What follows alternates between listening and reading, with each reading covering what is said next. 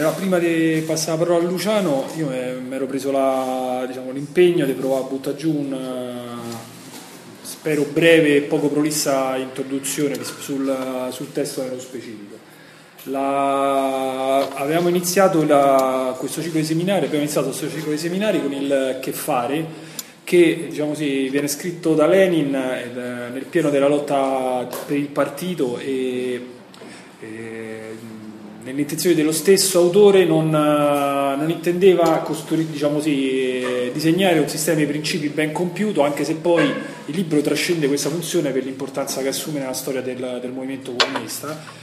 E, e, a differenza del che fare, invece, eh, mi sembra di poter dire che l'imperialismo presenta una assoluta organicità eh, nel senso che anche se in forma popolare e, diciamo così, è compatibile con uh, le maglie della, della, censura zarista dell'epoca, Lenin descrive in maniera compiuta e definita le trasformazioni del, del modo di produzione capitalistico e le ripercussioni che queste, che queste hanno sul, sul, movimento rivoluzionario e sulla, sulla condotta del, del movimento rivoluzionario. Il primo punto diciamo così, che, che Lenin evidenzia nel passaggio dalla fase che lui definisce libero scambista alla fase, alla fase imperialista è la concentrazione della produzione, la progressiva concentrazione della produzione e la costituzione e l'affermazione dei cartelli e dei monopoli. Questo è un, un passaggio importante perché eh, definisce eh, o comunque caratterizza come generale e tuttora valida l'analisi leninista della, dell'imperialismo. Prima e fino ad allora molti marxisti avevano diciamo così, abbracciato l'idea o la tesi eh, di Hobson eh, sul, sul, diciamo così, sul, fatto che l'imperialismo affondavesse le sue radici economiche nel, nel malfunzionamento del sistema, del sistema capitalistico eh, fra cui anche Rosa Luxemburg se non mi sbaglio, cioè, ovvero Hobson diceva il, eh, specificamente nel sottoconsumo eh, la cattiva ripartizione del, dei redditi fra profitti e, e salari determina ehm, diciamo così, una, una domanda interna insufficiente a sostenere lo sviluppo, quindi determina sovracconsumo, de, determina sovrapproduzione, sottoutilizzazione degli impianti, un eccesso di eh, di risparmio rispetto a possibilità di investimento e questo spinge eh, le imprese a proiettarsi a, a, livello internazionale e gli stati ad assecondare questa proiezione con le politiche imperialiste. Eh, Lenin invece dedica poche, poche, righe alla tesi sottoconsumista e si concentra invece sul, sulla, diciamo, sulla, tesi de, sulla, tesi dei monopoli. Eh, ricordando come già, già, Marx avesse indicato nella concentrazione e la centralizzazione del capitale una delle leggi, de, diciamo così, delle, delle, leggi di movimento del, del, modo di produzione capitalistico, e indicando pure come questo, diciamo così, il progressivo procedere di questo fenomeno avrebbe comunque comportato il, prima o poi l'urto fra una socializzazione mezzi, della, della produzione, socializzazione ovviamente fra virgolette della produzione, eh, con invece la, eh, la privatizzazione della, eh, dell'appropriazione del, del plus valore e quindi anche con eh, l'involucro politico e giuridico corrispondente, corrispondente al, allo stesso. Lenin descrive questo passaggio, nel libro descrive questo passaggio con una messe di, di, dati empirici e descrive anche come questo avvenga in maniera dialettica, nel senso il passaggio dal libero mercato alla, diciamo così, fase libero scambista, nel suo contrario, cioè nella fase dei monopoli, eh, non nega la centralità della produzione del, delle merci della, eh, e dell'estrazione del, del plus valore. Diciamo, possiamo dire eh, che l'evoluzione del, del capitalismo, eh, l'evoluzione storica del capitalismo eh, seguita alla, alla, stesura del libro abbia completamente, assolutamente eh, dimostrato la veridicità dell'impianto, del, dell'impianto teorico leniniano, nel senso che oggi assistiamo, a, diciamo, siamo di fronte a, una, a un livello di concentrazione eh, e centralizzazione del capitale che all'inizio del Novecento era anche difficilmente ipotizzabile e immaginabile.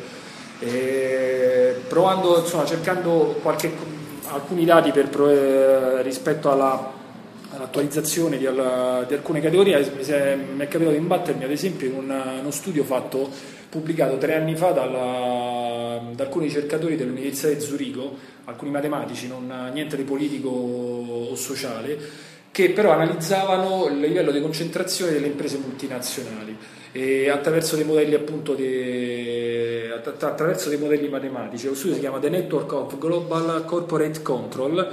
Questi ricercatori hanno, hanno esaminato 37 milioni di imprese fra imprese private, e, fra imprese personali e aziende e sono arrivati a definire eh, a considerare per importanza oltre 43.000 multinazionali, analizzandone tanto le partecipazioni dirette quanto quelle indirette e dimostrando come 1300 multinazionali controllano oggi attraverso un sistema complicatissimo e intricato di partecipazioni e di, di controlli diretti e indiretti eh, quasi la metà delle multinazionali, delle multinazionali mondiali. Fra queste il, sono poco, di, poco, meno di 800 eh, grandi azionisti detengono l'80% del controllo di queste nazionali. Alla fine dei conti, sostanzialmente detto in parole povere e in soldoni, 147 multinazionali controllano la metà delle multinazionali, delle multinazionali mondiali, delle maggiori multinazionali mondiali.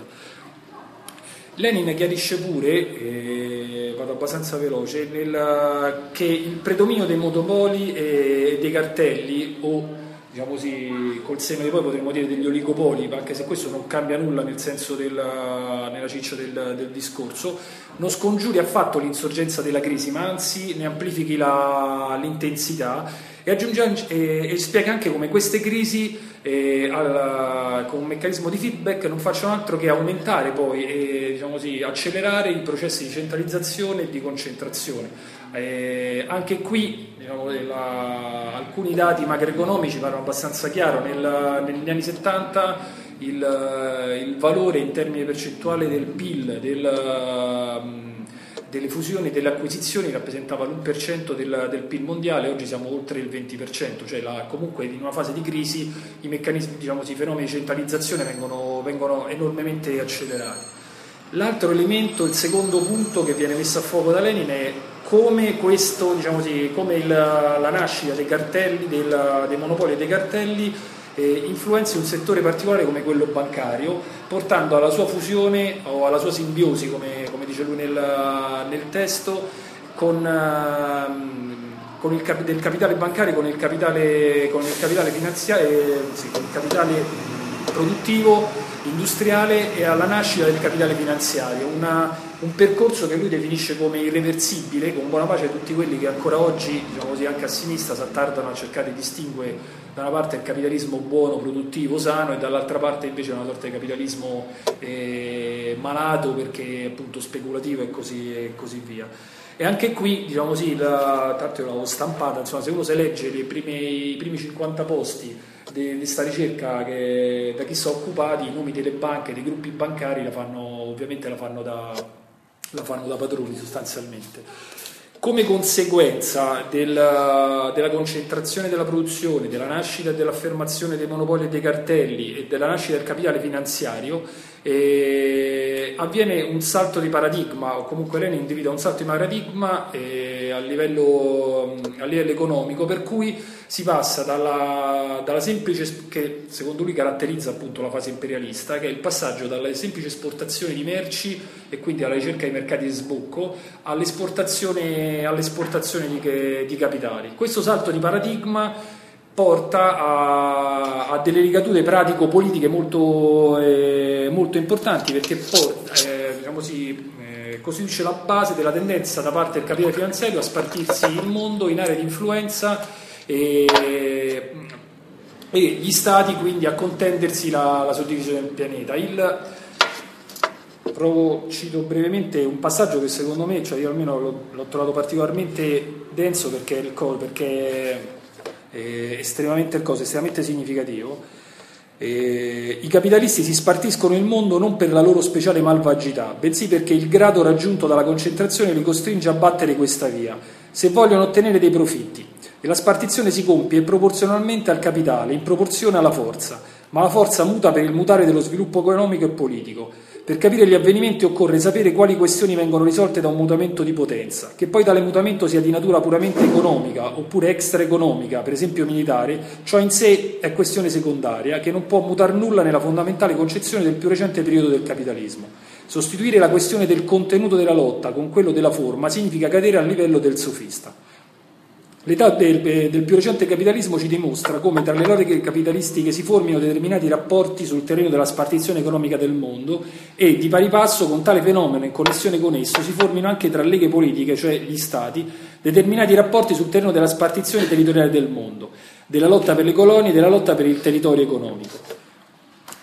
Quindi, diciamo così, eh, così facendo Lenin individua un'altra, un'altra caratteristica eh, importante, cioè essenziale, ovvero la tendenza ineliminabile al conflitto interimperialistico, qualunque sia la forma che esso assume, ossia economico, monetario oppure direttamente, direttamente bellico. Quindi, diciamo così, in estrema sintesi, eh, le caratteristiche diciamo, individuate da Lenin come eh, fondanti e specifiche del, dell'imperialismo sono essenzialmente cinque rivedendo la concentrazione della produzione del, e del capitale, quindi la nascita del monopolio dei cartelli, la fusione del capitale bancario con quello industriale quindi la nascita del capitale, del capitale finanziario, l'esportazione dei capitali, la nascita di associazioni monopolistiche internazionali e la ripartizione della terra fra le più grandi potenze capitalistiche. Dopodiché eh, Lenin prova ad analizzare quali conseguenze abbiano, eh, diciamo così, quale posto occupi nella storia quella, eh, quel determinato stadio dello sviluppo del capitalismo e quali conseguenze questa cosa abbia sul, sulle quelle che lui individua come le due maggiori correnti del movimento operaio. E nel far questo polemizza con, con Kautsky più volte in maniera pure, in maniera pure virulenta e, da una parte perché diciamo così, gli rimprovera, eh, rimprovera, la tesi kauschiana secondo cui l'imperialismo sarebbe una scelta di alcune fazioni della borghesia, come se appunto potesse esistere una, un imperialismo non annessionista, cioè un capitalismo buono, non annessionista e non colonialista. Dall'altra eh, diciamo così, critica ferocemente anche l'idea kauschiana dell'ultraimperialismo che per certi versi ricorda molto la tesi negriana de, dell'impero, della, la, ossia la possibilità della costituzione di una sorta di unico cartello mondiale in grado di eliminare definitivamente la conflittualità interimperialistica. E l'altro elemento che mi, sem- che, diciamo così, che, me, che mi, sembra interessante per poi passare all'oggi è la, l'individuazione eh, cioè, Lenin, cioè, Lenin, chiarisce che l'estrazione di sovrapprofitti da parte del centro capitalistico, cioè dei paesi del centro capitalistico nei confronti dei paesi della, della periferia, determina un fenomeno che lui definisce come parassitismo e, e, porta alla formazione di stati e di strati sociali che lui definisce come rentiere. E questa cosa ha un ricasco importante anche sul movimento operaio perché eh, dà le possibilità economiche per la costituzione di, una, di, quello che lui chiama, che definisce l'aristocrazia operaia, cioè della formazione di un patto diciamo così, fra eh, i capitalisti dei paesi imperialisti e le classi operaie, o comunque alcuni strati delle classi operaie dei paesi imperialisti. Secondo me questo rappresenta forse un punto importante di, eh, eh, diciamo così, di discontinuità dell'attuale fase imperialista rispetto alla fase, alla fase, alla fase analizzata, analizzata da Lenin. E anche perché, diciamo così, la, come ho provato a dire abbastanza velocemente, il, l'evoluzione del, del, sistema capitalistico, il modo di produzione capitalistica ha pienamente confermato la validità della, e la solidità dell'impianto analitico leninista. Sarebbe però, eh, diciamo così, sbagliato eh, adottare il metodo ellinista in maniera esclusivamente schematica senza eh, cercare di analizzare e studiare eh, gli elementi di discontinuità fra la fase imperialista analizzata da Lenin e quella, e quella attuale. Eh, il capitale, come, come, abbiamo visto, insomma, come, come, sappiamo, è un sistema estremamente dinamico e che rivoluziona continuamente se stesso e se diciamo così, il, e non, non, riuscire a comprendere, a individuare quali, possono, quali sono eh, gli elementi di discontinuità rischia di rendere spuntate alcune, alcune delle armi storiche, alcune armi di, di, lotta politica. Io però prima di dare la parola diciamo così, a Luciano che diciamo così, nella, rappresenta forse una delle poche eccezioni a livello del dibattito del, del mondo accademico di, di, chi continua comunque in maniera ostinata a studiare eh, l'imperialismo, a cercare di capire, di comprendere e attualizzare la categoria del, dell'imperialismo. E secondo me però indica quelle che almeno rappresentano del, dei punti di discontinuità abbastanza, abbastanza importanti. Il, uh, mi pare poter dire che oggi come oggi, la, più che l'esportazione di capitali, qui siamo arrivati all'esportazione del modo di produzione capitalistico, cioè il, il, il, capitalismo esporta se stesso e produce salariati. Questa cosa, dall'altro, grazie anche alla mobilità del, del capitale produttivo e al, a quello che abbiamo conosciuto come globalizzazione, lo spostamento di eh, pezzi della produzione manifatturiera in paesi a bassi salari, eccetera, ha, determin- ha messo in competizione eh, la forza lavoro a livello globale e si è invertito un po' il meccanismo che portava alla costituzione delle, delle aristocrazie operaie, cioè oggi lo sfruttamento dei lavoratori nel terzo mondo, nei paesi poveri, nella, nella periferia capitalistica non è più funzionale alla costruzione di patti all'interno del centro capitalistico, ma diventa funzionale allo sfruttamento dei paesi del, del centro capitalistico, cioè nel senso basta pensare a quello che significano le, le, le, delocalizzazioni o soltanto la minaccia della delocalizzazione nei confronti del, dei lavoratori dei paesi, dei cosiddetti paesi avanzati o comunque paesi industrializzati sostanzialmente. E questo cambia, e l'ultimo cosa, cambia anche il rapporto fra e la funzione dello Stato anche nei paesi, nei paesi, nei paesi capitalistici. Uno Stato che non scompare come appunto, eh, diciamo così, Alcune, alcuni filoni teorici hanno provato a ipotizzare nell'ultimo, anche con uh, risultati egemoni, soprattutto nel, nel, diciamo così, nelle aree fra la sinistra occidentale sostanzialmente. Eh, non scompare ma si riformula, si, si, rimodula fino a assumere quasi esclusivamente o comunque eh, prettamente la funzione di gendarme sociale. Cioè, mentre prima lo Stato, come abbiamo scritto più volte, era il luogo in cui in qualche modo costruire eh, il consenso, cioè costruire una sorta di patto, di patto fra il, le classi dirigenti e almeno una parte, una porzione abbondante dei lavoratori di quello Stato, eh, questa cosa avviene meno, cioè non, non, ha, non, ha, più senso e l'unico modo è l'unica, eh, diciamo così, comunque la, la, funzione principale che rimane è quella del disciplinamento della forza lavoro, della forza lavoro interna. Secondo me questi sono un po' ovviamente diciamo così, filoni diciamo così, di, di, riflessione rispetto, rispetto all'oggi che andrebbero scandagliati. Insomma, qui magari passo appunto la parola a Luciano sperando di, di essere stato abbastanza poco provvisto. No, io innanzitutto vi ringrazio di questa opportunità, io spero che mh, dalla, dall'esposizione che ha fatto appunto Davide, dalle cose che ci diciamo nascano alcune sollecitazioni, alcuni spunti per poterci poi rivedere e approfondire alcune anche tematiche più specifiche. Ehm, la prima questione da mettere all'ordine del giorno è questo, quello, l'esposizione che faceva eh, Davide, che appunto riassumeva non solo la, eh, il contenuto penso forse il miglior libro che ha fatto Lenin perché dimostra, mentre è stato accusato Lenin su altri libri di avere un approccio fortemente ideologico, qui lui rompe rispetto alle categorie precedenti, ma non solo di Hobson, anche l'analisi del capitale finanziario di Hilferding, eccetera, le rompe con... Un'analisi statistica-economica, cioè dicendo i cinque punti che tu hai enunciato, che poi lui li riporta più o meno in sintesi a tre quarti del libro. Ecco, prima delle tabelle, lui mh, guarda le principali sfere economiche del mondo e le divide in Europa centrale, la britannica, la russa, l'orientale asiatica e l'americana e va a verificare su questi paesi se sopravvivono appunto, eccoli qua, i cinque punti, concentrazione della produzione che diceva appunto Davide del capitale, la fusione, il capitale bancario eccetera, l'importanza dell'esportazione di capitale, le associazioni e la ripartizione della terra. Sul quinto punto fate attenzione perché eh, io siccome penso che, eh, come diceva Davide, la validità assoluta di questa analisi oggi, però siccome non bisogna essere dogmatici perché altrimenti diventiamo come i cattolici, no, l'ha detto Marx, l'ha detto Lenin e così eccetera, cioè queste sono linee di studio, poi la capacità dei marxisti e dei leninisti è quella lì appunto di saperla contestualizzare e attualizzare,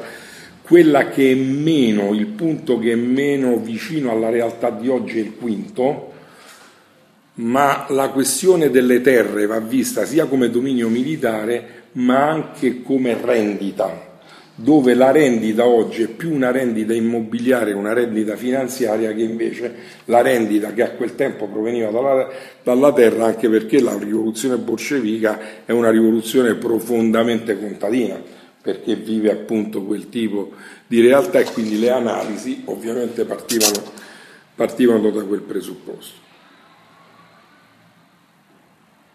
Allora, contestualizziamo tutto il discorso che fa Lenin e egregiamente era riportato da Davide. Uno, fino a 15 anni fa, non oltre, era stata cancellata dalla scena della terra la parola imperialismo. Eh, quando cominciarono negli anni Ottanta a inserire globalizzazione, volevano mascherare, questo era questo è stato un fenomeno di terrorismo mass mediatico per mascherare le categorie marxiane e leniniane si usano altri termini, sia sul mondo del lavoro, per esempio pensate a quest'uso assurdo, in particolare nella corrente negriana, delle parole tipo capitale natura, capitale umano cioè negare la forza lavoro e quindi l'estrazione di plusvalore, allora diventa capitale umano. La globalizzazione per dimostrare quasi una interessenza, un interscambio capitalistico a favore della gente per nascondere le malefatte invece dell'imperialismo. Su questo si potrebbe ragionare a lungo. Addirittura io vi dico che nei centri culturali, anche quelli ufficiali apparentemente liberi, che si dicono ognuno ogni docente può dire quello che gli pare, mm, quando adottavamo alcuni di noi i testi ancora sull'imperialismo eccetera, diceva questo qui questo è ideologico, non è un'analisi della realtà. Quando a qualcuno onesto, anche non marxista, però gli dicevi guarda, dimmi un altro modo no? per chiamare l'imperialismo, io lo chiamo come dici te senza nessun problema. Se tu mi sai identificare, cioè un'altra parola che identifica l'imperialismo, che non può essere globalizzazione, perché la globalizzazione non mette in sé quei cinque punti, allora lo chiamiamo occhiali, lo chiamiamo genoefa, lo chiamiamo come ci pare. Passata quella fase, è ripreso un dibattito sull'imperialismo, lo dicevamo prima con Luca, però in maniera distorta cioè la fine dell'Unione Sovietica, la cosiddetta fine del mondo bipolare, ha portato ad una serie di considerazioni eh, schematiche, settarie, prive di fondamento, cioè si è trattata l'Unione Sovietica allo stesso livello l'imperialismo socialista, allo stesso livello di L'imperialismo è una categoria profondamente capitalista. Poi potremmo discutere in un altro dibattito gli errori dell'Unione Sovietica perché è caduta. Eh, io dico sempre, e non molti hanno il coraggio di dire questo, la storia del movimento comunista ci appartiene ai comunisti in toto. Cioè fare le differenziazioni, sì però quello no. Noi abbiamo una storia, è la storia dei comunisti. Dentro questa storia ci sono stati errori. Quale processo rivoluzionario, quale ideologia forte non commette errori? No? La, la, mettono in atto uomini, quindi in maniera contraddittoria, eccetera. Il problema è ragionare su quegli errori, però rivendicandoci tutto un percorso. No? Non è che un compagno che non ha partecipato agli anni 70 alla lotta armata può dire che la lotta armata non c'è stata può dire non ero d'accordo, è giusto o sbagliato o meno, ma non è il negazionismo no? che può identificare quello che è un percorso, eccetera. Allora sull'imperialismo che cosa è nato? Imperialismo statunitense e imperialismo sovietico. Uno. Altra idea che poi è maturata con Empire, con eh, il libro di Toni Negri, eccetera, una sorta, io sono d'accordo con la descrizione che facevo, una sorta di superimperialismo moderno, cioè per dire che esiste un imperialismo più grande di tutti, nego l'imperialismo. Questa è un'operazione non a caso, l'operazione negriana parte dalle università statunitensi, parte da Howard e via discorrendo, perché? Perché eh, se sono cattivi tutti non è cattivo nessuno. Mm? Cioè questa era l'operazione di Ney, tant'è vero che in quel libro non è soltanto la questione dell'imperialismo che si pone, ma si nega la lotta di classe. Mm? Viene negata la funzione di classe viene sostituita con gli esodi moltitudinari, tant'è vero che poi nasce quell'altro libro, cioè quella è un'operazione anche quella tutta interna ad una logica, diciamo così, di abbattimento di quelle che erano state le categorie eh, precedenti, eccetera. Poi c'è, lo dico sempre, guardate, con gran rispetto perché altrimenti quello è cretino, quello che io vi sto riportando delle cose. Poi abbandono completamente del punto di vista marziano con la fine di, del, di quella che è stata la storia del PC, dove il PC non finisce con Occhetto e con la Bolognina. Il PC ancora deve finire, ci sono i battiti di quota di rifondazione comunista e del PDC che sono parte di quella storia quella è rimasto poco, ma è quella storia che ancora vive, che nega il passato e che cerca in qualche modo di, eh, dalla negazione appunto di un patrimonio culturale, di un patrimonio storico, si cerca di fare una sorta di nuovo modernismo, fino ad arrivare a tutta quella che poi è la galassia dei centri sociali e via discorrendo, dove su imperialismo l'imperialismo viene analizzato solo quasi come categoria militare. Se c'è un'aggressione, quello è imperialismo, quindi nella migliore delle ipotesi siamo anti-imperialista perché c'è stata un'invasione, perché c'è stato questo, eccetera. Io penso che l'analisi oggi delle cose che cercherò di dirvi velocemente in maniera semplice, l'analisi di oggi parte da questo concetto. Uno, l'imperialismo è una categoria economica dove per economico è compresa la fase di produzione, la fase di distribuzione e la fase di commercializzazione. Per cui nell'imperialismo c'è l'evoluzione di questi tre momenti. Non può esserci imperialismo se all'evoluzione di natura economica non corrisponde anche la costruzione di un'area monetaria, cioè oltre alla parte economico-commerciale ci deve essere assolutamente eh, una moneta di riferimento internazionale e quindi una guerra che non è solo commerciale, ma è una guerra per l'imposizione di una moneta, che non è un giochetto da poco, non è che se il, do, se il mercato è misurato in dollari o in euro cambia poco, ne cambia la condizione di dominio. Quindi la moneta è rappresentativa di quella analisi e di quella ricerca che diceva Davide sulle 143, non mi ricordo quante, che controllano a loro volta le 43.000 e via discorrendo. Tant'è vero che oggi non si parla più soltanto di multinazionali, ma si parla di multinazionali, di gran nazionali e di transnazionali, perché nell'imperialismo moderno ci sono approcci diversi a livello internazionale per mettere insieme la fase economico-produttiva commerciale con quella militare. Terza questione, c'è il problema del controllo delle risorse internazionali dove queste risorse non sono esclusivamente il petrolio, hm? ma oggi la risorsa da controllare, oggi insomma con il neoliberismo, è il controllo più di prima della forza lavoro.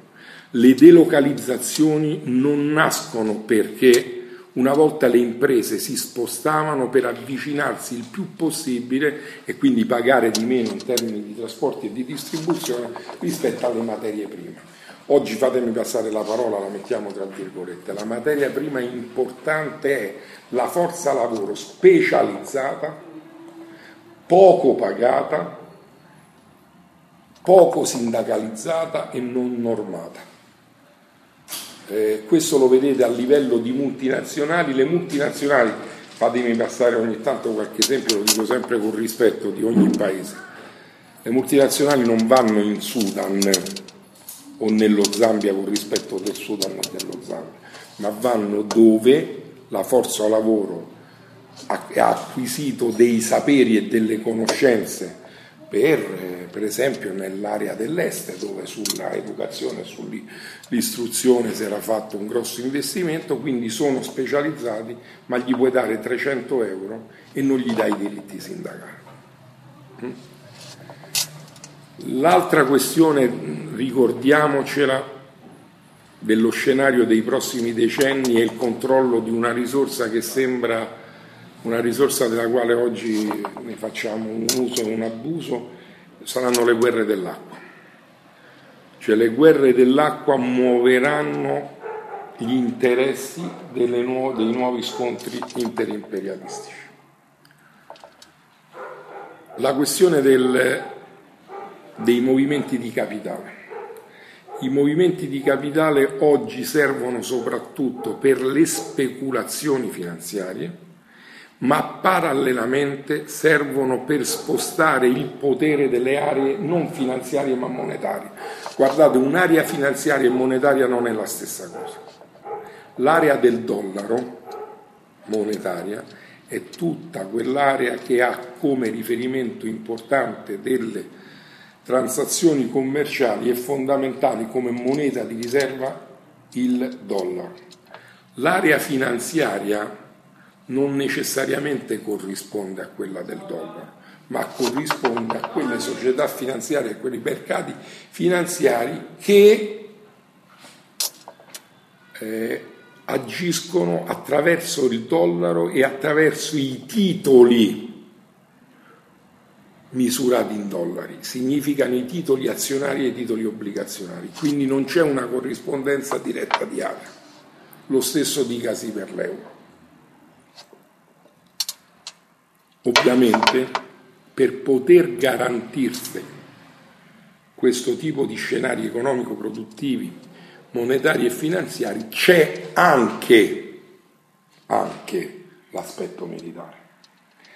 Ma l'analisi di tanti compagni, collettivi, eccetera, sull'ascesa in piazza o la il malcontento l'indignazione nel momento dell'invasione militare significa non capire come sta andando il mondo. Perché oggi ci sono delle guerre finanziarie e delle guerre economico-produttive che fanno molto, ma molti più danni della guerra militare. Voi direte, ma la guerra militare fa i morti, ma la guerra sociale quanti morti fa? La guerra economica quanti morti fa? La guerra per il controllo delle risorse quanti morti fa, perché poi si contano i mille morti da bombardamento e non i milioni di morti per fame oppure per disperazione sociale e via discorrendo. In questo modo si può interpretare l'imperialismo. Altra maniera scorretta, c'è chi dice l'imperialismo precede il capitalismo, è vero, c'è stato l'impero romano, perché no? Mm? Però quando è che queste cinque caratterizzazioni avvengono in maniera strutturata? In una fase di evoluzione, come appunto viene chiamata di fase suprema del capitalismo. In questi cento anni sussiste, sussistono i cinque punti, non solo sussistono, ma da quando si parla di globalizzazione qualcuno di noi ha mutato quella parola dicendo provocatoriamente la globalizzazione non esiste, ma esiste la competizione globale, che non è altro che lo scontro interimperialistico. Quindi mentre la globalizzazione voleva dimostrare un'espansione dei mercati e un'opportunità per tutti, in effetti dietro quello ci sono due tipi di competizione una competizione, fatemi usare qualche termine però ve lo spiego, sto cercando di parlare in maniera più semplice possibile, una competizione che è microeconomica, cioè fra imprese, non necessariamente fra multinazionali, segmenti di mercato, concorrenze e via discorrendo. Poi c'è una competizione che è macroeconomica, cioè quella sugli aggregati economici fondamentali, per cui il PIL, la produttività, la ripartizione del PIL appunto in profitti e rendite, attenzione perché adesso la rendita ha una fetta sostanziale attraverso la speculazione finanziaria, rendite e salari, quindi salario sociale e via discorrendo. E poi esiste un altro tipo di competizione che è la competizione fra aree, che può essere una competizione fra aree monetarie e una competizione invece fra aree economiche e produttive. Come si arriva alla condizione di oggi e perché definiamo da molto tempo, in tempi non sospetti, prima parlavamo con i compagni, con, eh, pure di alcuni libri degli anni 90, eccetera, che erano usciti. Guardate, noi negli anni 90, a metà degli anni 90, con i compagni che... Scusate,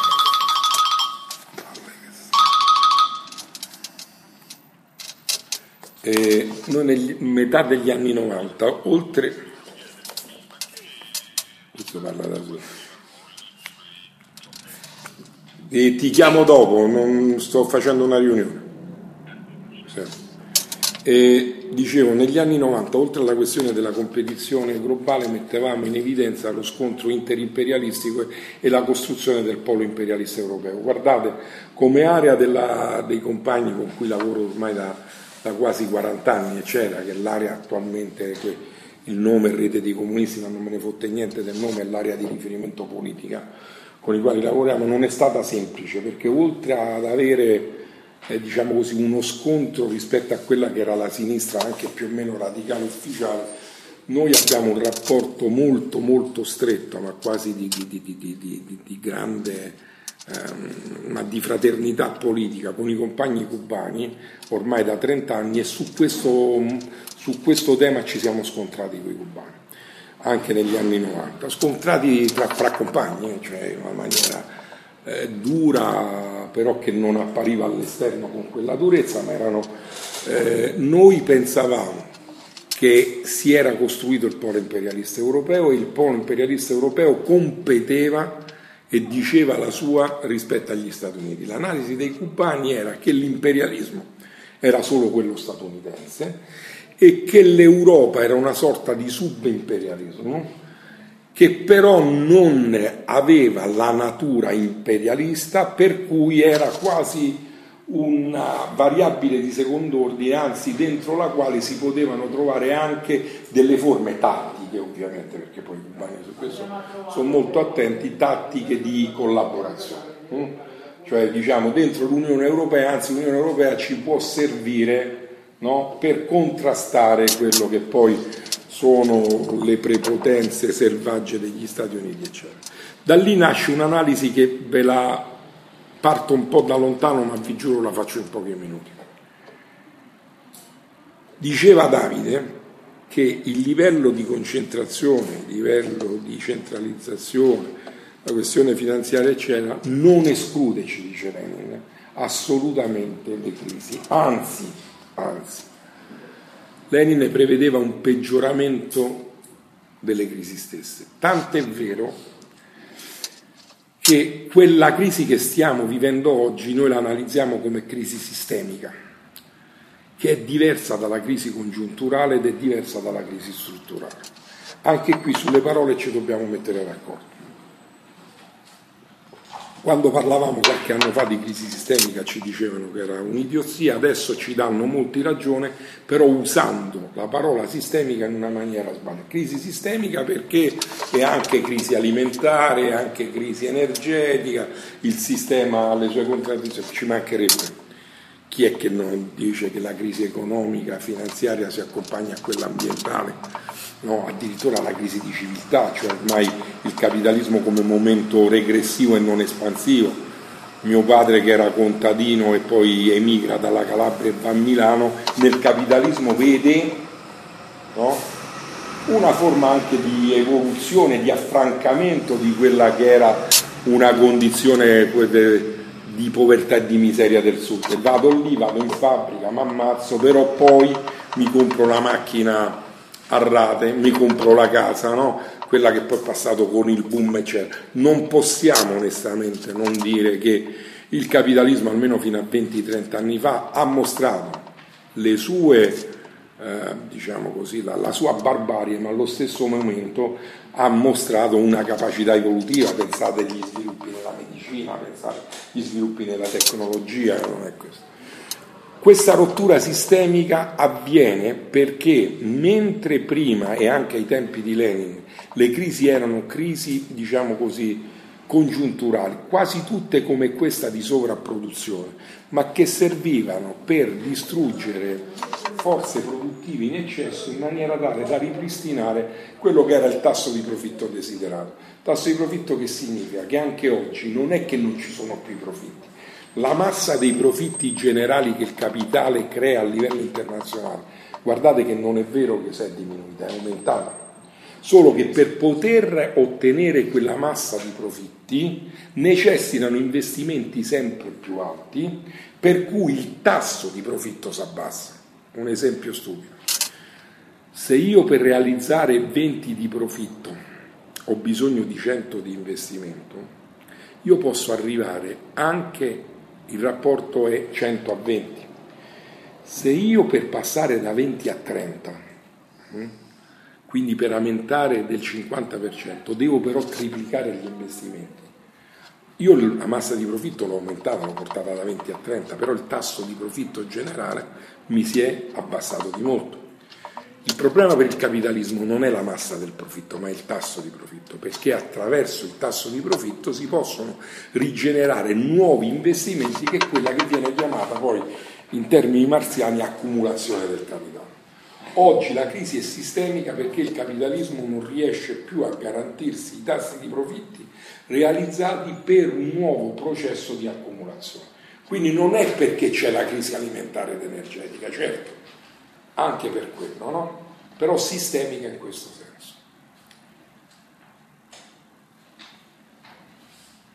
L'imperialismo statunitense ha fortemente a che fare con la crisi del 29, perciò vi dicevo parto da là.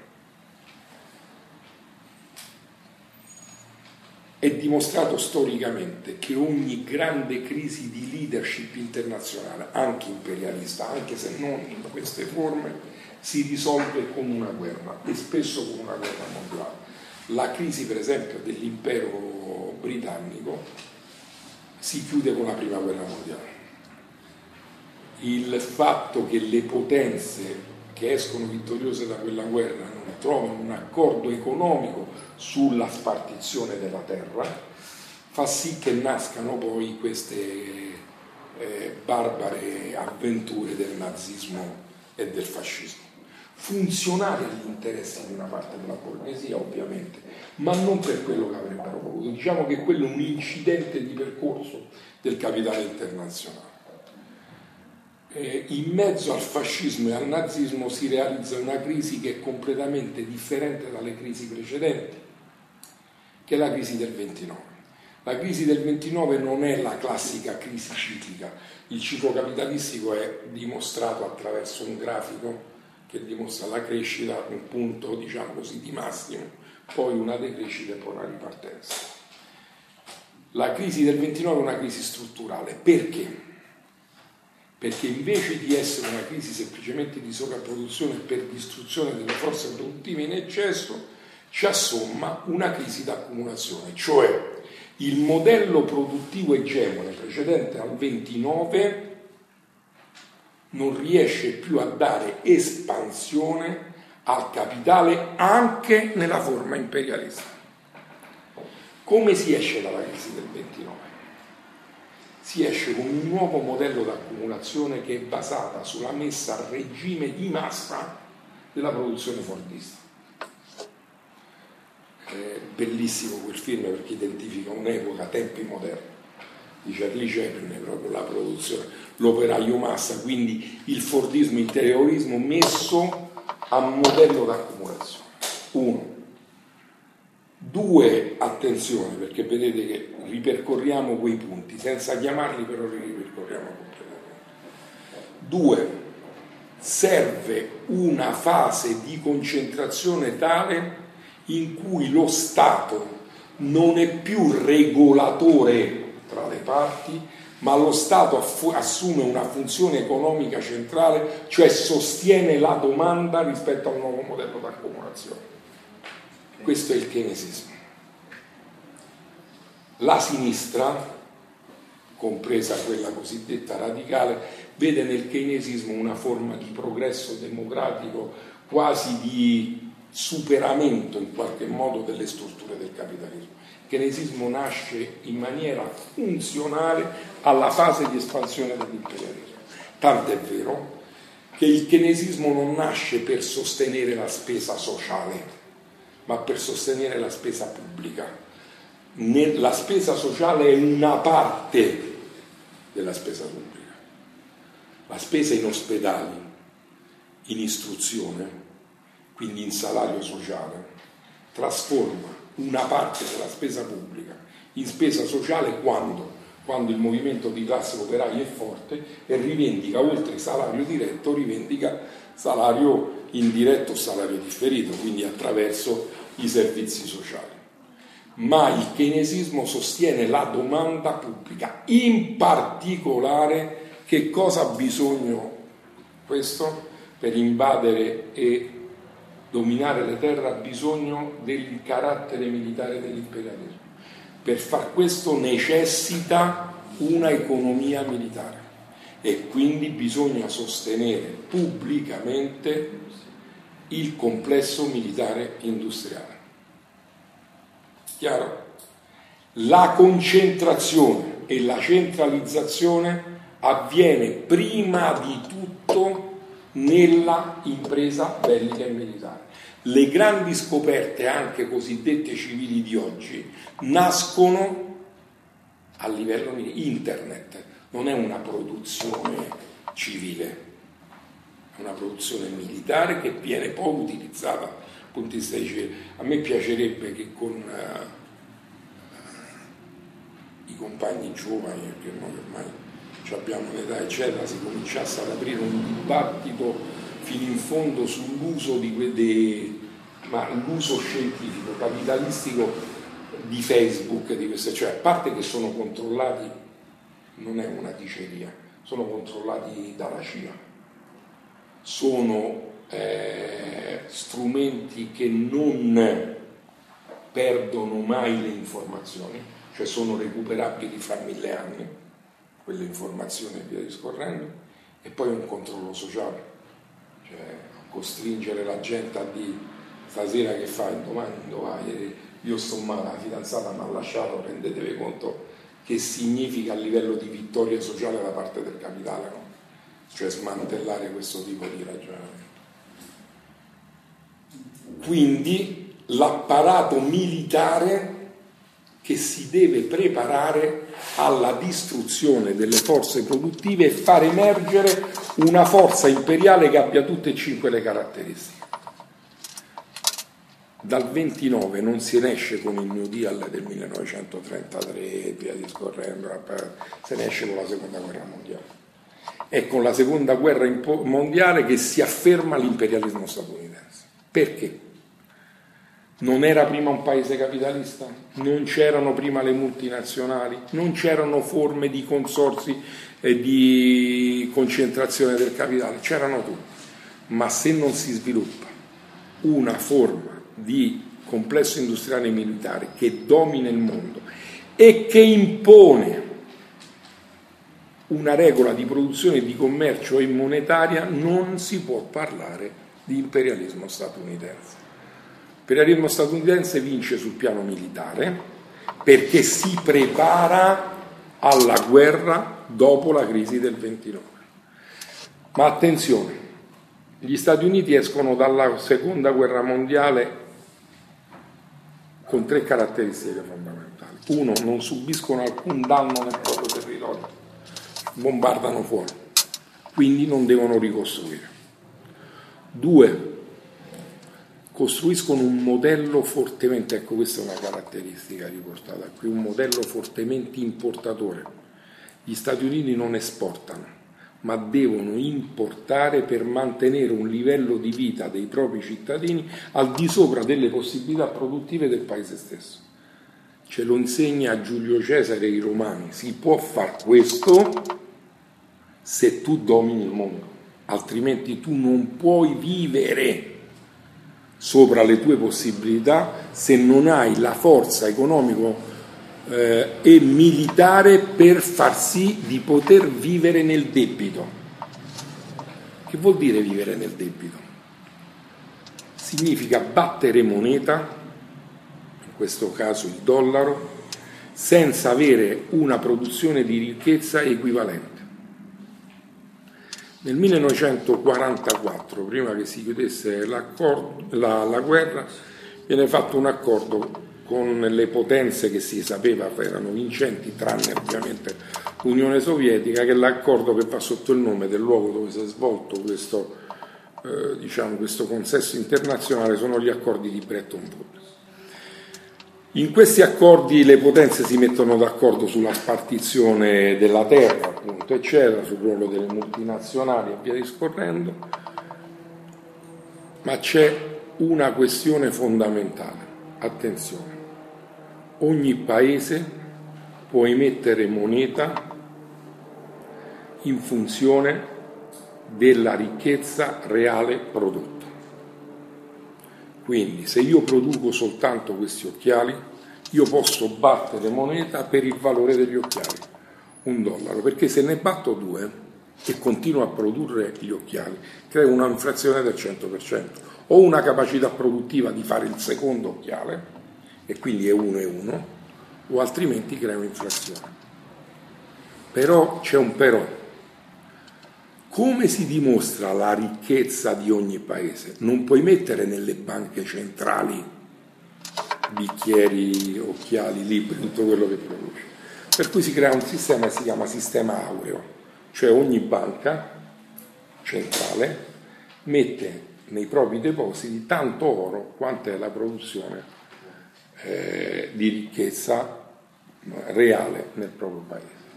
Però attenzione, come si commercia l'oro? L'oro viene valutato in dollari, per cui la prima espressione di egemonia monetaria avviene già nel 1944. Cioè nel 1944 gli Stati Uniti sanno che possono controllare il mondo in tre maniere. Uno, le riserve auree sono controllate in dollari, due hanno una potenza militare che mette paura, tre sono il mercato importatore più grande del mondo, cioè se tu non vendi negli Stati Uniti tu non hai possibilità di espansione capitalista. Se gli Stati Uniti ti dicono io non compro più, d'accordo? Tu chiudi. E allora che cosa fanno? gli Stati Uniti dopo la seconda guerra mondiale. Creano le condizioni dell'imperialismo statunitense. Come le creano? Non solo, come dicono tanti compagni, la paura militare, sì c'è la guerra di Corea, sì c'è la guerra del Vietnam, cioè, però il fattore predominante è il dollaro come moneta di riserva internazionale. Qualsiasi qualsiasi spostamento commerciale viene misurato in dollari. Questo permette agli Stati Uniti di dire non ho una capacità produttiva tale da poter permettere a tutti gli statunitensi un paio d'occhiali, perché non ne ho le capacità. Mi servono però denaro, che non lo creo io, perché non ho quella capacità produttiva. E allora che cosa faccio? Mi indebito come Stato. Come si fa a indebitare come Stato? Emetto dei titoli. Mm? Emetti i bot. Emetto questi titoli, vedete la parte finanziaria, e chiedo al mondo chi si compra i titoli americani. Uno, i titoli americani sono affidabili. Perché sono affidabili? Perché lo strumento di dominio del dollaro. Due, se tu non detieni titoli in dollari, tu non accedi a due mercati fondamentali. Uno è il mercato dell'oro, le riserve bancarie. Due, compagni, è il mercato del petrolio. Il petrolio, che è la risorsa fondamentale della rivoluzione fordista taylorista, quindi del nuovo modello d'accumulazione, si misura, si valorizza e si compra in dollari. Se tu non hai dollari, tu non accedi al mercato internazionale del petrolio. Quindi la paura militare è secondaria rispetto a quello che è il controllo produttivo, commerciale, finanziario e monetario che esprimono gli Stati Uniti, cioè impongono la propria moneta e impongono il proprio commercio attraverso la capacità di importazione. Che cosa avviene che noi cercavamo di dialogare con i compagni cubani all'inizio, poi dopo qualche anno hanno detto che era così, però i primi anni non, è, non tenevano conto di questa variabile. Chi esce sconfitto dalla seconda guerra mondiale? Tre paesi in particolare, Italia, Giappone e Germania. Che cosa fanno le tre borghesie nazionali? L'Italia non ha una borghesia forte, non ha una borghesia come classe dirigente. L'Italia ha una borghesia molto assistita, le grandi famiglie, anche i Pirelli, gli Olivetti, gli Agnelli, eccetera, sono assistiti dallo Stato. Il resto è un capitalismo diffuso. La borghesia italiana, la storia del capitalismo italiano dimostra che senza Stato la borghesia e quindi il capitale italiano non aveva prospettive. La borghesia italiana non è classe dirigente, è dominante ma non è, è dirigente. Che cosa fanno eh, la borghesia giapponese e la borghesia tedesca? Cercano di darsi un proprio assetto produttivo autonomo e non dipendente dagli Stati Uniti.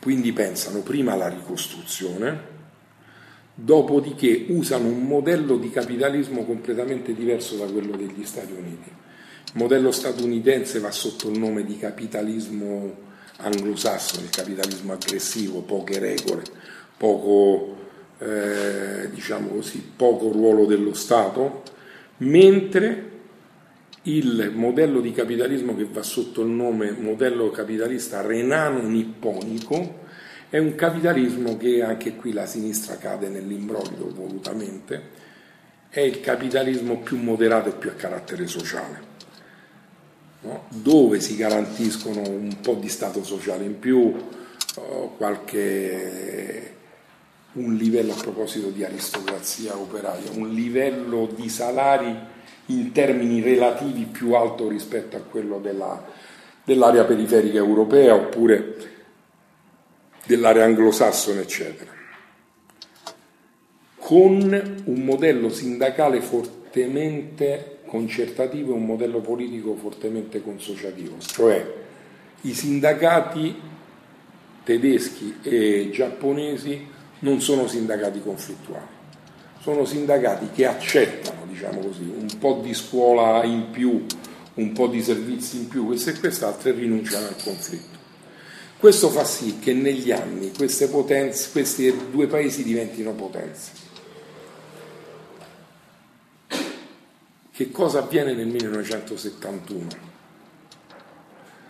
Nel 1971, stiamo andando velocissimamente, nel 71 la Federal Reserve degli Stati Uniti si rende conto che c'ha in circolazione per il mondo, per quelle operazioni che abbiamo detto imperialiste, c'ha in circolazione per il mondo sei volte la quantità di dollari dollari in termini di banconote ma in termini di titoli rispetto alla capacità di produzione. Non due volte, sei. Se quei dollari ritornano è la catastrofe dell'imperialismo statunitense. È peggio di una guerra, è peggio di una bomba atomica. Sapete che significa mettere sul mercato anche oggi tutti i dollari e i titoli statunitensi che detiene la Cina. La maggior parte dei titoli statunitensi li detiene la Cina. Se la Cina mette sul mercato tutti quei dollari c'è un eccesso di offerta rispetto alla domanda significa che il dollaro si svaluta niente, cioè ci vogliono mille dollari per comprare una bottiglia d'acqua. Cioè significa la fine dell'impero. Gli Stati Uniti capiscono questo e fanno una guerra monetaria, cioè chiudono unilateralmente, senza l'accordo con gli altri paesi, gli accordi di Bretton Woods. Dicono signori, questi accordi non valgono più, chi non ci sta è guerra, perché sapevano che non c'era nessun altro strumento.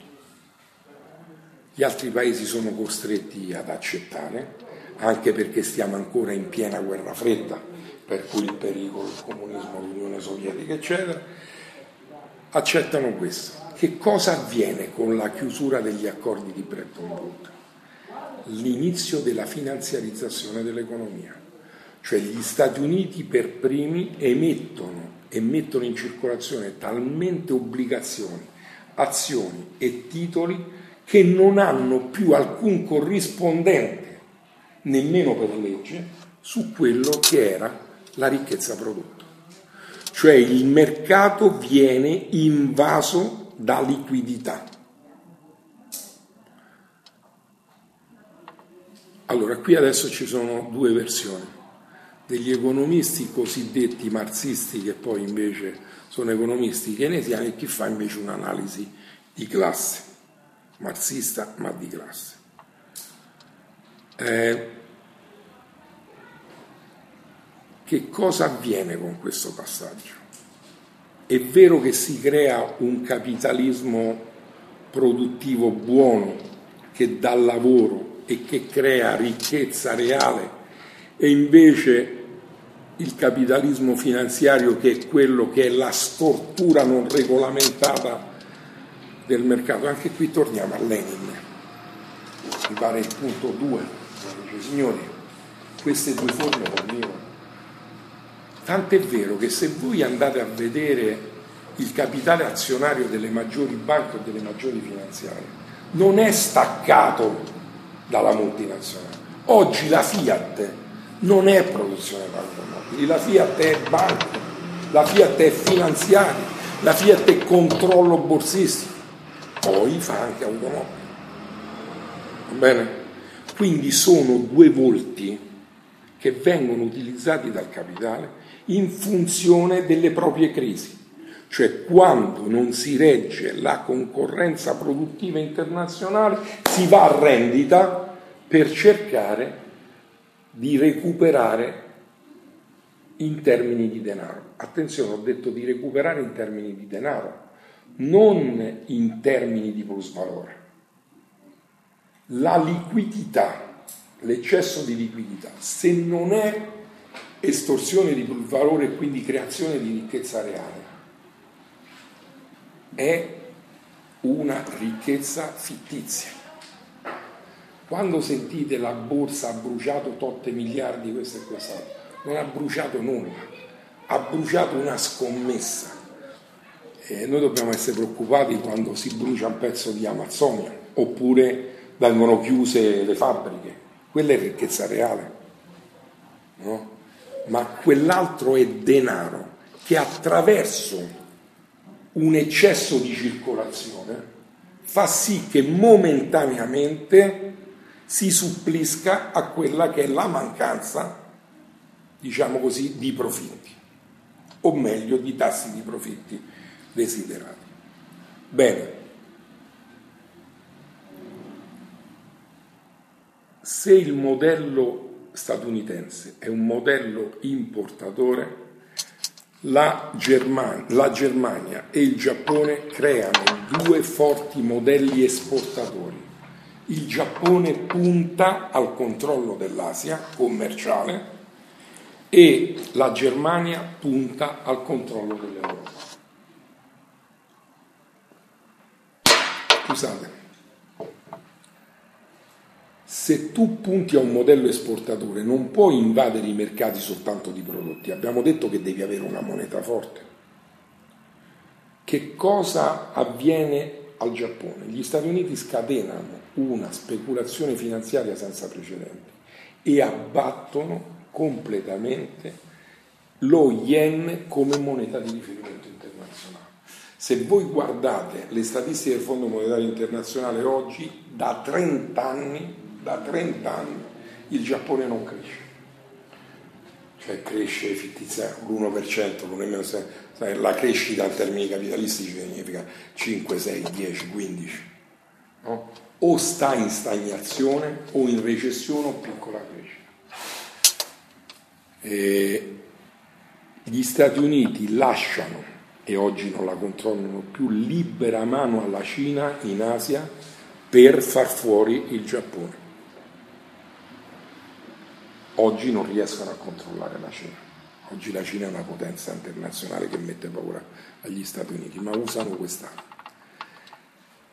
I tedeschi, consapevoli di quello che avviene a fine anni 70 sul Giappone, si attrezzano fanno un proprio modello produttivo in cui il ruolo dello Stato è fondamentale, della produzione statale, puntano alle esportazioni e creano un mercato coloniale interno. Se tu devi avere una struttura produttiva forte, tu devi avere come area economico-produttiva dei mercati di riferimento mentre i mercati di riferimento per l'imperialismo statunitense principale era l'America Latina, il mercato di riferimento importante per la Germania è il sud Europa, Portogallo, Italia, Grecia, Spagna. E come si fa a imporre un modello esportatore basato sull'industria, deindustrializzando gli altri paesi. Quindi viene imposta una nuova divisione internazionale del lavoro da parte della Germania sulla parte sud in particolare della, dell'Europa, in parte anche la Francia, in parte anche la Francia, fino al punto che questi paesi vengono completamente deindustrializzati e quindi dipendenti dalla Germania, cioè questi paesi diventano come gli Stati Uniti importatori ma senza la potenza monetaria e la potenza militare degli Stati Uniti. Quindi necessita alla Germania un'area commerciale di riferimento, cioè si costruisce, si comincia a costruire l'imperialismo europeo a guida tedesca ed è la nascita dell'Unione Europea. La nascita dell'Unione Europea nasce appunto su quelli che sono gli interessi economici produttivi dell'imperialismo cosiddetto europeo, però che ha guida tedesca. Manca però una cosa a tutto questo. Manca l'aspetto finanziario e l'aspetto monetario. Serve una moneta forte che competa con l'imperialismo statunitense. Questa moneta è una sorta di supermarco a cui si dà il nome euro e viene imposto agli altri paesi un tasso di cambio della moneta originaria in base, attenzione, in base alla capacità produttiva della Germania, non dell'Italia. I migliori economisti di questo paese sono gli uomini e le donne che vanno ai mercati. La reazione prima delle persone che andavano ai mercati quando entra l'euro, dopo due o tre mesi dice cazzo, ma io compro con un euro che ce l'hanno cambiato a 1936, quello che io compravo con mille lire. Ma perché questo? Ve la ricordate la regola dei Bretton Woods? Tanta moneta quanto produci. Ma se tu mi imponi il tasso di cambio sulla capacità di produzione della Germania e non mia, quindi non fai un paniere della produzione ponderata rispetto a quella che è la capacità di ogni paese. Tu mi imponi un tasso di cambio avendo una capacità produttiva di due bottiglie al giorno, mentre io Italia ce n'ho una al giorno. Quando tu mi cambi a 1936, io non riesco comunque a produrre due bottiglie, ne produco una. E questa bottiglia che valeva mille lire vale un euro che però significa 1936, quindi significa un dimezzamento solo con l'operazione imperialista monetaria del 50% della capacità d'acquisto dei salari. Parlano dell'inflazione al 3-4%, non parlano che l'immissione dell'euro dimezza il potere d'acquisto. Guardate che se a questo ci assommate il neoliberismo, i contratti non rinnovati, la precarietà del lavoro, la disoccupazione diffusa, non è un'assurdità dirvi che un lavoratore medio del 1900, della fine degli anni 90, quindi stiamo parlando di 12-13 anni fa, 14 anni fa, ed oggi la capacità da quello stesso lavoratore, l'impiegato del Ministero degli Esteri, con il suo stipendio di 13 anni fa e con lo stesso stipendio di oggi, oggi compra un pacchetto di beni e servizi che è meno, è meno del 30-40% di quello che comprava allora. 15 anni fa non c'era una necessità assoluta del secondo lavoro o di lavorare due o tre in famiglia. No? Si viveva, non bene, però si poteva vivere. Mio padre, anni 60, lavorava da solo in famiglia Eppure poi alla fine la macchina si è comprata l'appartamento, il mutuo si è fatto. Oggi non riesce a pagare l'affitto. Perché questa costruzione? Perché bisognava competere a livello internazionale. Manca solo una questione e l'abbiamo chiusa. Un paese esportatore, voi sapete che esiste un conto che si chiama bilancia dei pagamenti, è un conto che mette in evidenza per ogni paese la relazione fra capacità di esportazione e di importazione. La parte commerciale, cioè la vendita di occhiali e di bottiglie, si chiama bilancia commerciale. Poi c'è la bilancia monetaria hm, che segna le entrate e le uscite di moneta e poi c'è la bilancia dei capitali che segna i movimenti di capitale che non sono i movimenti di moneta. Nei movimenti di capitale ci può essere pure un impianto, un impianto un capitale produttivo e quindi una catena di montaggio e via discorrendo. La somma dei tre saldi di queste sottobilance dà il saldo della bilancia dei pagamenti. Un paese che è fortemente esportatore e che controlla la moneta, cioè l'euro, che è il suo supermarco, ha un surplus della bilancia dei pagamenti, cioè chiude in attivo. Un paese che invece con la nuova divisione internazionale del lavoro è costretto ad essere importatore, si regge soltanto sul deficit, si regge sul debito. Bene, che relazione c'è fra il debito del sud Europa e il surplus della Germania. Che quel surplus, i paesi che stanno in debito che devono fare per sopravvivere? Devono emettere titoli del debito pubblico. Chi se li compra quei titoli del debito pubblico? Quel surplus della Germania. Questo è imperialismo. Cioè il surplus tedesco compra il debito italiano e spagnolo quando non si riesce più a controllare questo, nel 2008 prima si crea la crisi immobiliare e poi la crisi del debito sovrano. Perché attraverso il controllo della crisi del debito ovviamente si controlla quella che poi è la spesa sociale e i redditi da lavoro. La partita è chiusa siamo nella fase più pericolosa dello scontro interimperialistico. Andiamo a vedere perché e poi concludiamo. A.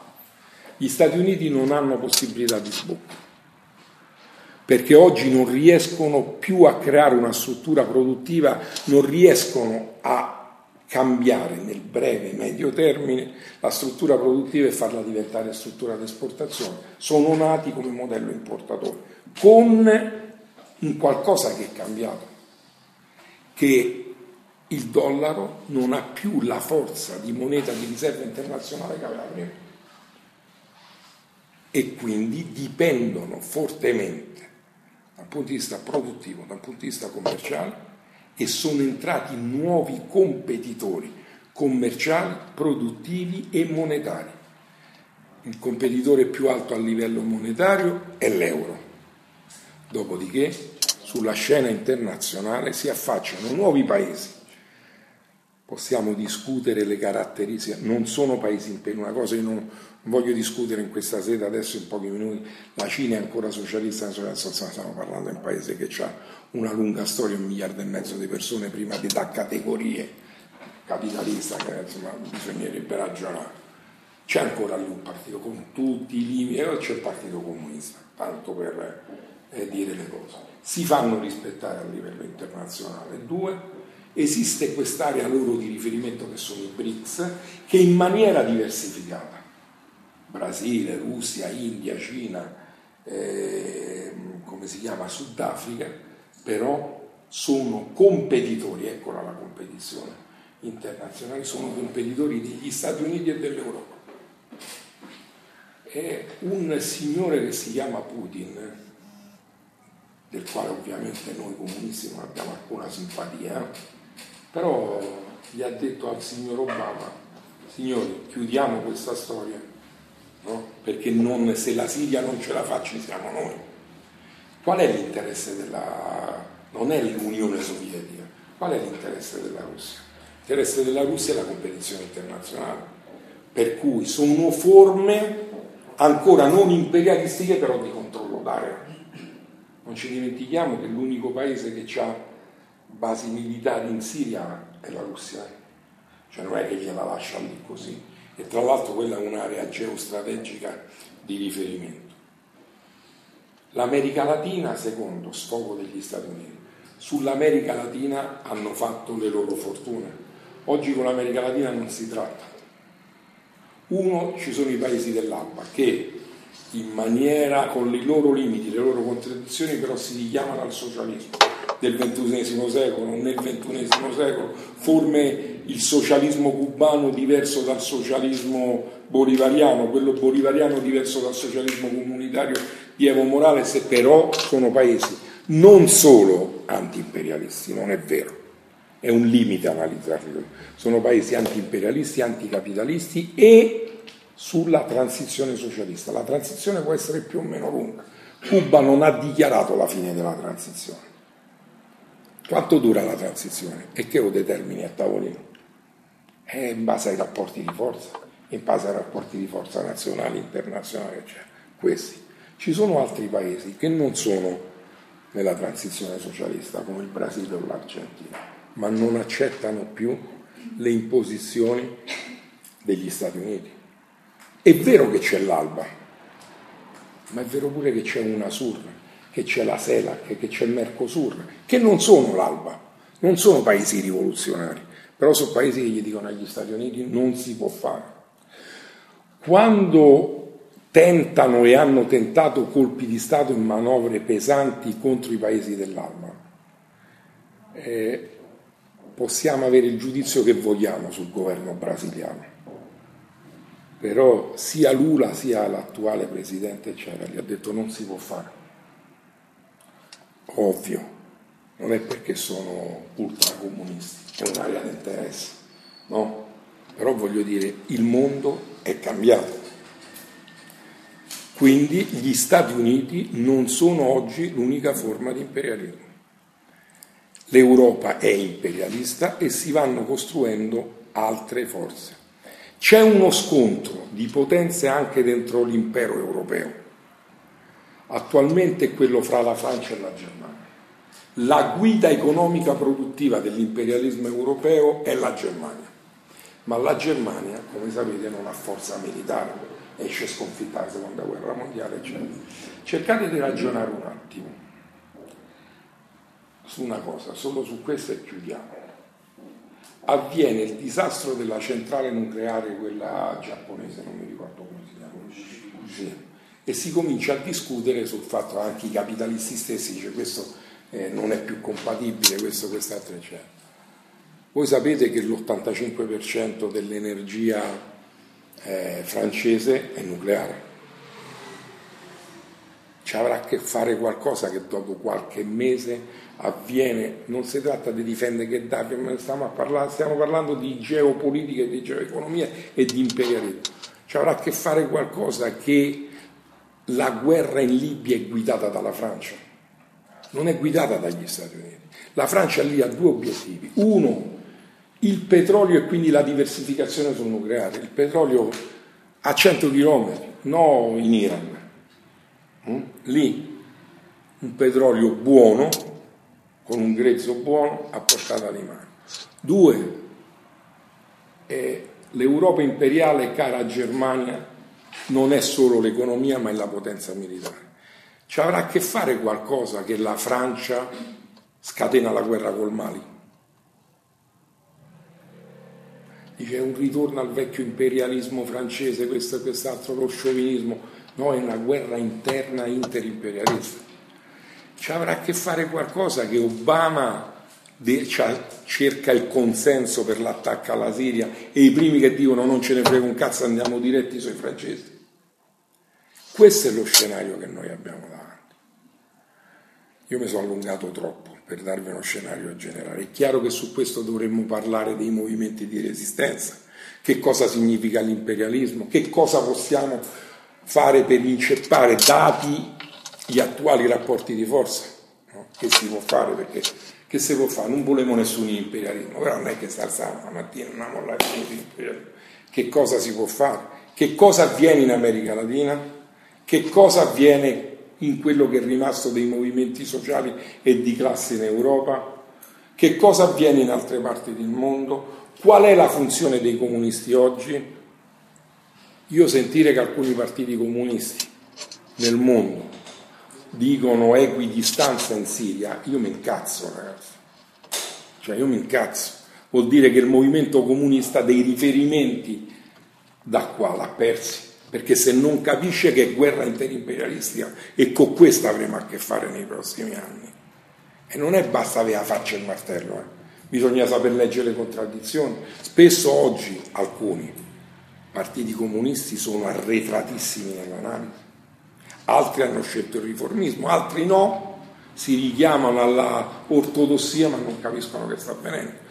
Io penso che c'è bisogno di, di fare politica, di mettere in campo lotte, ma c'è bisogno di studiare, perché se noi non capiamo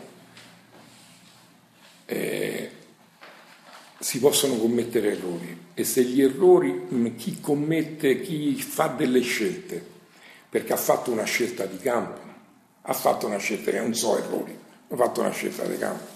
Chi invece come noi stanno, siamo in buona fede, cerchiamo di capire le cose, eccetera, a volte perdere dei riferimenti, perdere, mi è piaciuto come ha concluso Davide prima, eh, non è il Vangelo, è un libro di politica, di statistica economica, di analisi. Però se noi non riusciamo a capirlo e poi attualizzarlo, prendere questa tabella e le principali sfere economiche, invece di mettere queste, mettere Europa e Germania, Europa del nord, le tre Europe, quella scandinava, quella centrale, il cuore, diciamo Germania, Francia e l'Europa mediterranea. Se non riusciamo a capire gli Stati Uniti e l'area di influenza, la variabile asiatica e quindi rifacciamo la stessa analisi, però la attualizziamo, la contestualizziamo. È vero che si modifica il contesto della statistica, ma non si modifica l'analisi teorica e fattuale, cioè come proposta politica di Lenin. Lenin è San Francesco, uno che è ateo, non crede ai santi, ma non può santificare Lenin o Marx. Il problema è che co- co- finisco come ho iniziato finché non mi danno un'altra chiave di lettura del mondo, e eh, io ragiono così, poi può essere che so sbagliato tutto.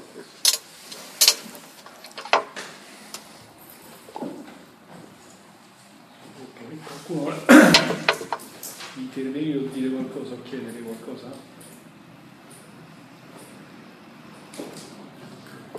Eh, come viaggio io, tantissime cose Tanto grazie, grazie a Davide, grazie a, Luciano per il video. chiedo solo una cosa, prima mi viene in mente, mi sono, mi sono appuntato, il famoso quinto punto dell'imperialismo di Lenin che oggi diciamo, potrebbe essere eh, la terra, insomma, no? Eh, una provocazione. Se anziché la terra intesa come terra contadina, no? quindi il eh, sostrato principale della Russia zarista e poi bolscevica, intendessimo eh, il territorio della città e quindi la speculazione, no? il processo di gentrificazione che produce l'espulsione dei ceti popolari eh, dal vigneto prelestino. anche lì, è estrazione plus valore, nel senso no? eh, ti faccio costruire appartamenti eh, o, o, comunque insomma rimodello eh, la città eh, e lo faccio fare a te operaio che però caccio fuori da quel quartiere quindi in pratica estraggo il tuo eh, plus, plus, lavoro dalla, e, e, ti mando ti faccio godere di, di quello che tu stesso hai, prodotto quindi una certa eh, lettura non può essere, cioè, non può ritornare insomma, anche in questo modo dal punto di vista proprio. Allora, guarda, io penso che la cosa migliore. Allora, quinto punto, la compiuta ripartizione della terra fra le più grandi potenze capitaliste. Questa ha una doppia interpretazione. Una è la ripartizione del mondo, mm? l'altro è il controllo, come dici tu, dei territori. Il controllo dei territori avviene in maniera diversa. Io sulla parte del tuo ragionamento sono d'accordo, sulla seconda voglio riflettere di più. Allora, che la questione del controllo del territorio possa avere una parte che realizza, si realizza attraverso speculazioni immobiliari eccetera e che quindi si trasforma in rendita e non ha nulla a che fare col plus valore, questo ci sta tutto. Un'altra parte è il ruolo della speculazione e dello sfruttamento rispetto alla, alle aree metropolitane, rispetto all'area eccetera. Questo quinto punto può avere, oltre alla questione del dominio, oltre alla questione geoeconomica, oltre alla questione geopolitica, anche la questione dei controlli dei territori, compresa la metropoli. Fino a qui sono d'accordo con te. Una cosa che è controversa dal punto di vista teorico e sul quale dire ho ragione, ho torto è sempre cretino le cose ragionarci. Mm, la speculazione immobiliare può avere l'effetto che dici tu di estorsione già immediata di plusvalore? Perché le speculazioni immobiliari in quanto tali creano una rendita che diversamente dalla rendita finanziaria è la rendita immobiliare. È chiaro però che se la ricaduta non è soltanto sull'immobile, ma è lo svuotamento come negli anni 50 avveniva per i nostri genitori, si svuotavano le campagne perché serviva quella forza lavoro a basso prezzo per ammazzarsi nel triangolo industriale del nord. Oggi l'uso razzista della forza lavoro migrante, dove per migranti non è soltanto il tunisino, migranti sono anche gli italiani che sono costretti a non lavorare, andare di qua là, cioè la forza lavoro migrante è, è onnicomprensiva. Significa già estorsione di plusvalore? Io ti dico una cosa, Luca, però non ti voglio contrariare, vorrò ragionare se non passa, se que, se non passa per eh, l'intero circuito produttivo, io non sono convinto che già estorsione di plus valore immediato. Per la stessa battuta che ho fatto prima, perché ragiono col capitale, poi non lo so, però a me cadere nelle stronzate, capito, a parte eh, una cosa Soluzione di plus valore questo e quest'anno sui lavoratori della conoscenza. Cioè io quando ho sentito la prima volta questa cosa sono guardato e dico cazzo, cioè allora mio padre, suo padre, il contadino operaio è i lavoratori della deficienza. Cioè eh, operaio è un deficiente perché è operaio. Che vuol dire lavoratore della conoscenza? Qualsiasi lavoratore immette nel circuito produttivo le proprie conoscenze, le proprie capacità. Tant'è vero che io la, eh, alla questione capitale umano, dico forza lavoro, dice no ma è vecchio, chiamalo talento umano allora, cioè il talento che sta in produzione, che vuol dire capitale umano? Lo, assu- lo assumi immediatamente nel modo di produzione capitalistica. No? Cioè, tu, e allora ti voglio dire, eh, l'idiozia sui lavoratori della conoscenza, la società della conoscenza. Tra l'altro su quel libro, non mi ricordo come si chiama, quello di Sanchez Noda, questa cosa è affrontata bene per una critica forte a negri, eccetera. Pone un problema, loro lì dicono, no? Eh, c'è estorsione immediata di plusvalore, attenzione, se il mio insegnamento nell'università è messo direttamente a produzione, cioè nel circuito produttivo, perché attraverso la lezione si innesta un maggior valore aggiunto nel circuito produttivo, allora sì. Ma se rimane, lo dico con gran rispetto ovviamente perché poi la filosofia è una cosa seria, se rimane la lezione così a livello di, di chiacchierata di Socrate, siamo convinti che è estorsione già immediata di plusvalore? Non lo so. Mm? Per cui il ragionamento che tu fai io lo condivido, però sul fatto dell'immediatezza della messa a produzione del plusvalore dovuto alla, all'uso produttivo della metropoli, ragioniamoci. Mm? Ci abbiamo tempo, la rivoluzione domani nata, cui c'è tempo per chiacchierare. Paolo Diventa che direbbe su questo punto? Eh, Paolo Divetta su questo punto direbbe che c'hai ragione te perché dice lui perché che cosa ragiona? Lui dice lì c'è già sfruttamento, è vero che c'è sfruttamento, però la parola sfruttamento è o in termini marziani o in termini generali. In termini generali, eh, cazzo se c'è sfruttamento in qualsiasi momento del vivere sociale della metropoli ma se sfruttamento è sfruttamento nel ciclo e quindi nel modo di produzione capitalistico, tu devi dimostrare che su quell'atto sociale c'è estorsione dello valore. Se no, no. Se no è sfruttamento, te stanno amma- sfruttamento te, te fanno drogata, ammazzano con l'alcol, in duemila modi. Ci mancherebbe. Però non stiamo parlando in termini marziani. Mm?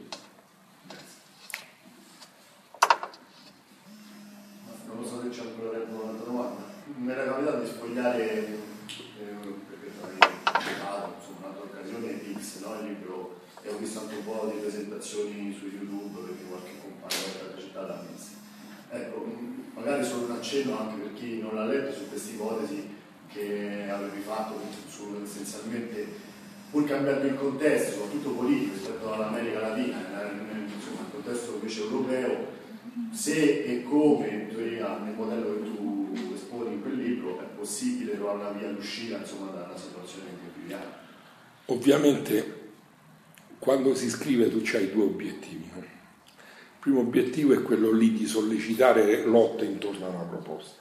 Il secondo obiettivo è quello di forzare l'orizzonte dell'utopia, dove l'utopia però non è l'utopia dei Don Chisciotte, l'utopia è un processo che, che se tu non ce l'hai qua dentro, tu ti sei arreso prima di cominciare quando ti dicono ma non è possibile e se era possibile era già stato fatto il problema è forzare questa cosa parlare di alba mediterranea oggi cercassimo qua per fare uno sciopero mette insieme 50 persone cioè.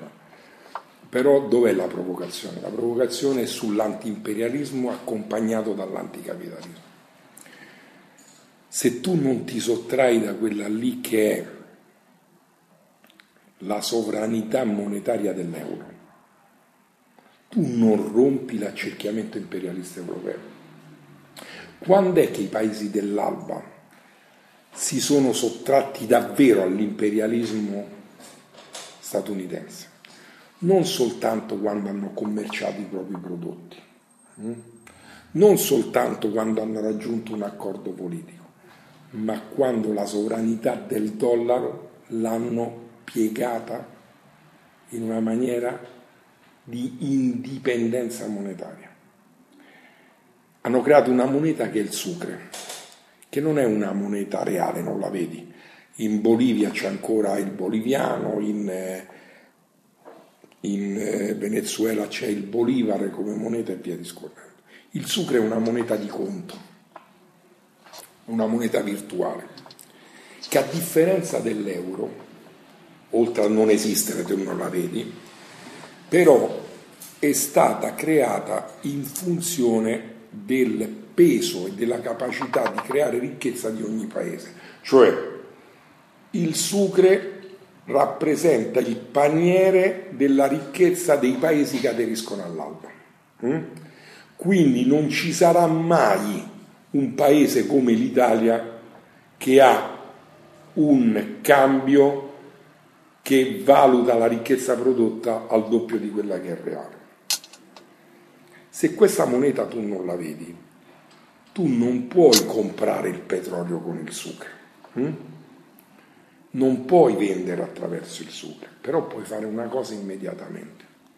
Le partite commerciali e di scambio di importazione e di esportazione all'interno dell'area possono essere compensate attraverso una moneta di conto tua. Facciamo un'ipotesi. Un paese dell'Alba vende questo libro ad un altro, la Bolivia vende questo libro al Venezuela. Questo libro viene prima misurato nella moneta venezuelana, dopodiché viene tramutato in sucre. Su un conto si dice che non mi ricordo questo chi era, il Venezuela deve dare alla Bolivia 100 sucre. Dopodiché questo paese vende questo bicchiere a quest'altro paese e la moneta di questo paese viene tramutata in una moneta di conto. La partita di questi due beni viene compensata con una parte a credito a debito a secondo del valore. Che cosa ti permette di evitare questo? Il mercato internazionale dell'America Latina è misurato in dollari. Per cui se tu non hai la moneta di conto, questo libro lo devi prima trasformare da bolivare in dollaro e poi transita su questa eh, bilancia dei pagamenti. E lo stesso avviene per questo bicchiere. Se tu transiti due volte per i dollari, tu sei sottoposto a quella che è l'eventuale speculazione monetaria sul dollaro che ti impone gli Stati Uniti, che ti può sopravvalutare o sottovalutare il dollaro a secondo di come ti può piegare. Se te non passi più per il dollaro e hai una tua moneta, tu hai sconfitto, diciamo così, la sovranità monetaria. La proposta dell'alba mediterranea che chiamiamo Alias ha due obiettivi. Uno, immettere in Europa, in particolare nell'area dei PIX, che sono quelli che subiscono di più l'imperialismo da parte della Germania, un circuito, chiamiamolo così, eh, virtuoso di lotte, cioè riparti con le lotte, perché se fai la teoria a tavolino e non ci sta un movimento di classe e di lotta che trasforma questa teoria in capacità di mutamento dei rapporti di forza, fai il teorico da tavolino, bravo o non bravo, rimane là. Le lotte oggi non possono essere lotte immediatamente per il potere, però se tu hai l'obiettivo di uscire dall'euro e rompere la sovranità monetaria dell'euro, tu devi fare lotte rivendicative, ma che allo stesso tempo incidano hm, su quella che è la sfera di potere dell'imperialismo europeo. Che cosa significa? Tu devi colpire fortemente, anche attraverso momenti rivendicativi tattici, ma devi colpire la capacità produttiva dell'imperialismo europeo, devi rivendicare redditi. E allora lì subentra quello che diceva prima Luca. Perché vi devo rivendicare soltanto aumento salariale per chi ha un lavoro? E non devo dire davanti a una precarietà diffusa e una disoccupazione così, mi dai il denaro per vivere. No? E lì mi riapproprio di un plusvalore che non realizzo, ma che ha realizzato qualche altro lavoratore e che me lo ridistribuisce sul lavoro. Non è la, la società dell'ozio, perché magari ci si arrivasse ma sono forme redistributive forti. No? Se tu immetti questo processo, tu hai la forza di dire che non in maniera subalterna, ma dal punto di vista del mondo del lavoro, tu ti puoi porre la costruzione di un'altra area, che è l'area che euro-afro-mediterranea, cioè creare le condizioni come sono state create in America Latina, premesso che devi avere i movimenti per farlo, perché se no è una critica che non ha valore, eccetera, in cui il processo produttivo parta da un'accumulazione socialista e non da un'accumulazione capitalista, cioè il processo di controllo della produzione e di ridistribuzione deve essere in mano ai lavoratori, che è quello che sta cercando di fare il Venezuela e la Bolivia, con tutti i limiti, le contraddizioni e i tempi che ci vogliono. Per far questo non ci vuole l'autarchia di qualsiasi paese, ma ci vogliono paesi che hanno però sistemi produttivi che ti posso dire fra di loro complementari. Perché se io ho i servizi, ci deve essere qualcuno che ha l'agricoltura o l'industria, perché altrimenti mi demoliscono su. Perché loro non sono riusciti ancora a piegare l'alba?